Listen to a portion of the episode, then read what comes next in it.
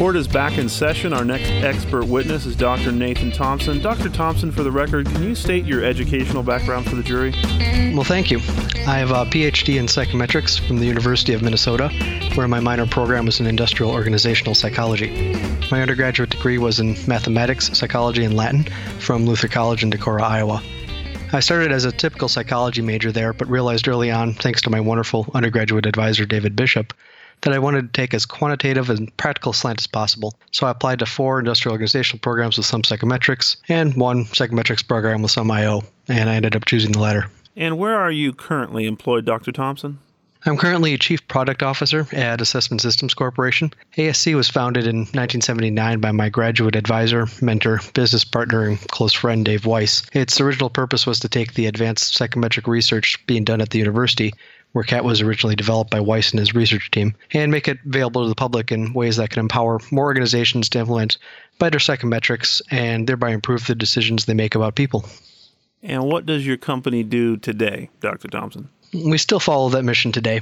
Our suite of software products includes platforms for classical test theory, item response theory, item banking, adaptive testing, data forensics, and certification program management. We don't make any tests ourselves. We just help other organizations make better tests. I also provide some consulting services to help our partners develop tests according to best practices, which can range from simple test development stuff like item writing workshops or an ANGOF study, to developing large-scale adaptive tests.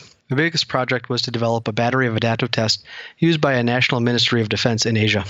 PhD in psychometrics and the Chief Product Officer for an assessment firm. That's very good news, Dr. Thompson, because I have some questions about assessment that I'm hoping you can help me with. You see, my client applied for a job last year, and she didn't get that job.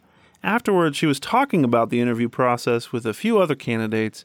They got to talking about the assessment they all took, the test that is, and you know what they found? Each of them had answered a different questions. And what's more, each of them answered a different number of questions. So you have a PhD in psychometrics and whatnot, so why don't you try explaining to this jury how in the world an employment test can be fair if different people are completing different numbers of questions and different questions altogether? Well, CAT, computerized adaptive testing, is almost always based on item response theory, the paradigm of modern psychometrics. There are plenty of advantages to IRT, but two have a direct impact on making CAT more feasible than it would be with classical test theory. First, it places items and people on the same underlying scale, which we call theta, and this makes it obviously easier to match people to items or items to people in adaptive fashion.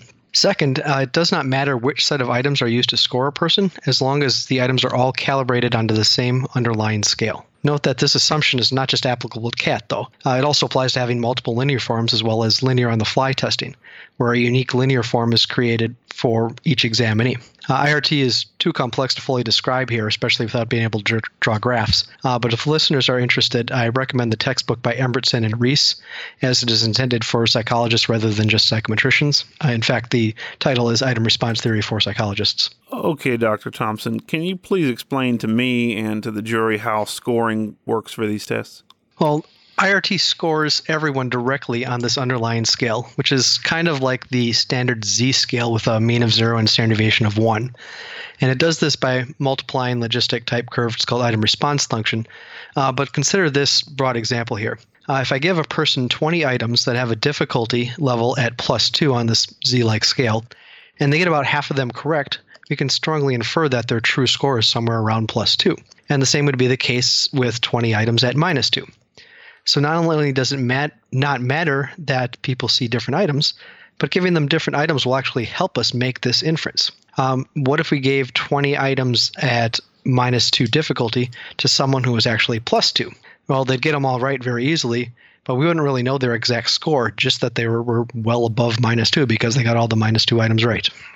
So that answered the first part of your client's question. Okay, and how does CAT work then?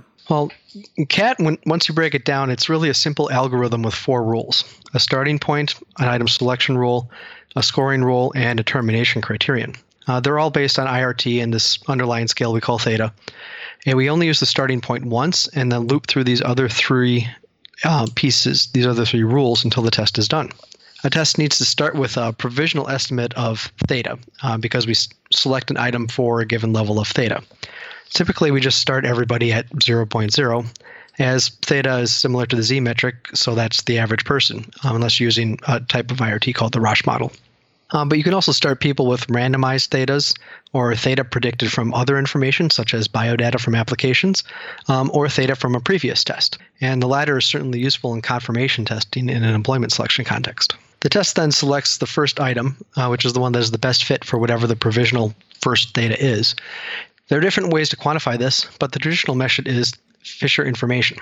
After the examinee answers the first item, we rescore them with the new response. This gives us a new theta. We then check our termination criterion. This can be fixed, such as everybody receiving 50 items, or it can be variable, which is what your client encountered. Some examinees might see 14 items, and some examinees might see 40 items. These variable tests are usually terminated by the standard error of measurement based on IRT, and that's an index of measurement precision. We have not met this criterion yet in our example case because we've only answered one item. So we give them another item, and we loop through this algorithm again and check our termination criterion and keep administering items until that SEM criterion is satisfied. And it's this last bit about the standard error that answers the second part of your client's question, that examinees can receive different number of items. It'll take more items to get an accurate score if an examinee is very high ability or very low ability, or their range of theta lacks some strong items in the item bank, or that they're responding in a way that doesn't fit the IRT model. And how exactly is this fair for test takers? Well, Professor Weiss and I both argue that this approach provides a new definition of fairness. With linear tests, everybody receives the same set of items, but wildly different standard errors, IRT-based standard errors, that is, because the classical S standard error we consider not very accurate, because the linear test has lots of items in middle difficulty. Middle examinees will have high precision in their scores, but the examinees that are low or high in ability will have terrible precision because there aren't very many items in the bank for them. With a properly constructed CAT, examinees will see different items, but they'll all have an equivalent level of precision. And this is certainly important if test scores are being used in prediction formulas. And on a related note, is seeing a different set of items really a bad thing? There are so many benefits from a test security perspective, too, if people are receiving different sets of items. And this is why linear on-the-fly testing has also been developed based on IRT. Okay, and if this CAT, as you call it, is so wonderful, why isn't anyone else using it? Well, it's actually been in use for decades now. It's just that examinees don't always know that they're taking a CAT. So it's deceptive. Yeah, it's kind of sneaky. As I mentioned earlier, it was originally developed in the 1970s at the University of Minnesota and some other universities for the U.S. Armed Forces. And it was implemented as the CAT ASVAB test that is used throughout our military right now. And one of the program's graduate students at the time, Gage Kingsbury, left once he graduated, and he went and implemented CAT for a K-12 company called NWEA out in Portland, Oregon. And they've been delivering CATs since then to millions and millions of students. There's also the NCLEX, which is a licensure test for nurses in the U.S., which has been CAT since 1994. The graduate record examination, the CPA exam, and the graduate management admissions tests have been adaptive for a similar length of time. And there's certainly more. And in addition to these, educational and certification type tests, there's other areas of assessments that have discovered it only recently. The fields of medicine realized that they were missing out on all the benefits of CAT just about 10 years ago, and there's been a ton of research over there since then. And there's also some newer methods of CAT too. One that I'm excited about in the IO arena is multidimensional pairwise preference CATs, as those can be used to develop non-cognitive tests that are much less susceptible to faking good and other response sets that will happen in this scenario. And that's incredibly useful in the IO field. And I plan to develop some of that approach here in 2017. CAT is indeed wonderful, as it provides a number of additional benefits on top of this whole fairness thing. The most important is that it reduces test length by about 50% on average, it's been found in the research, with no loss of precision compared to linear tests.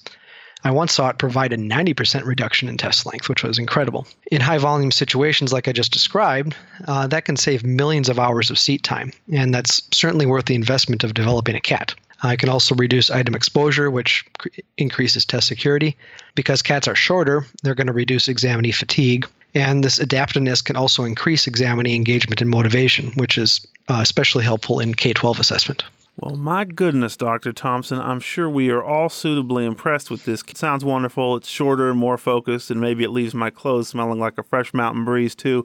But tell me, Dr. Thompson, is there anything your magical test can't do? Are there any downsides at all? Yeah, there are definitely some downsides, though. These are more hurdles than disadvantages. First of all, you need some high quality sample sizes to use item response theory. The bare minimum that psychometricians throw out is 100 examinees, but some models require 1,000 or more examinees. This puts CATs way out of research for low volume tests, but for programs that do hundreds of thousands or millions of examinees, this hurdle is obviously irrelevant. So you'd be surprised how many inquiries, though, I'd get for somebody who wants to develop a CAT for their 7th grade science class or their freshman biology class in college or whatever. You need someone with IRT and CAT expertise to develop a CAT, and that expertise is pretty rare.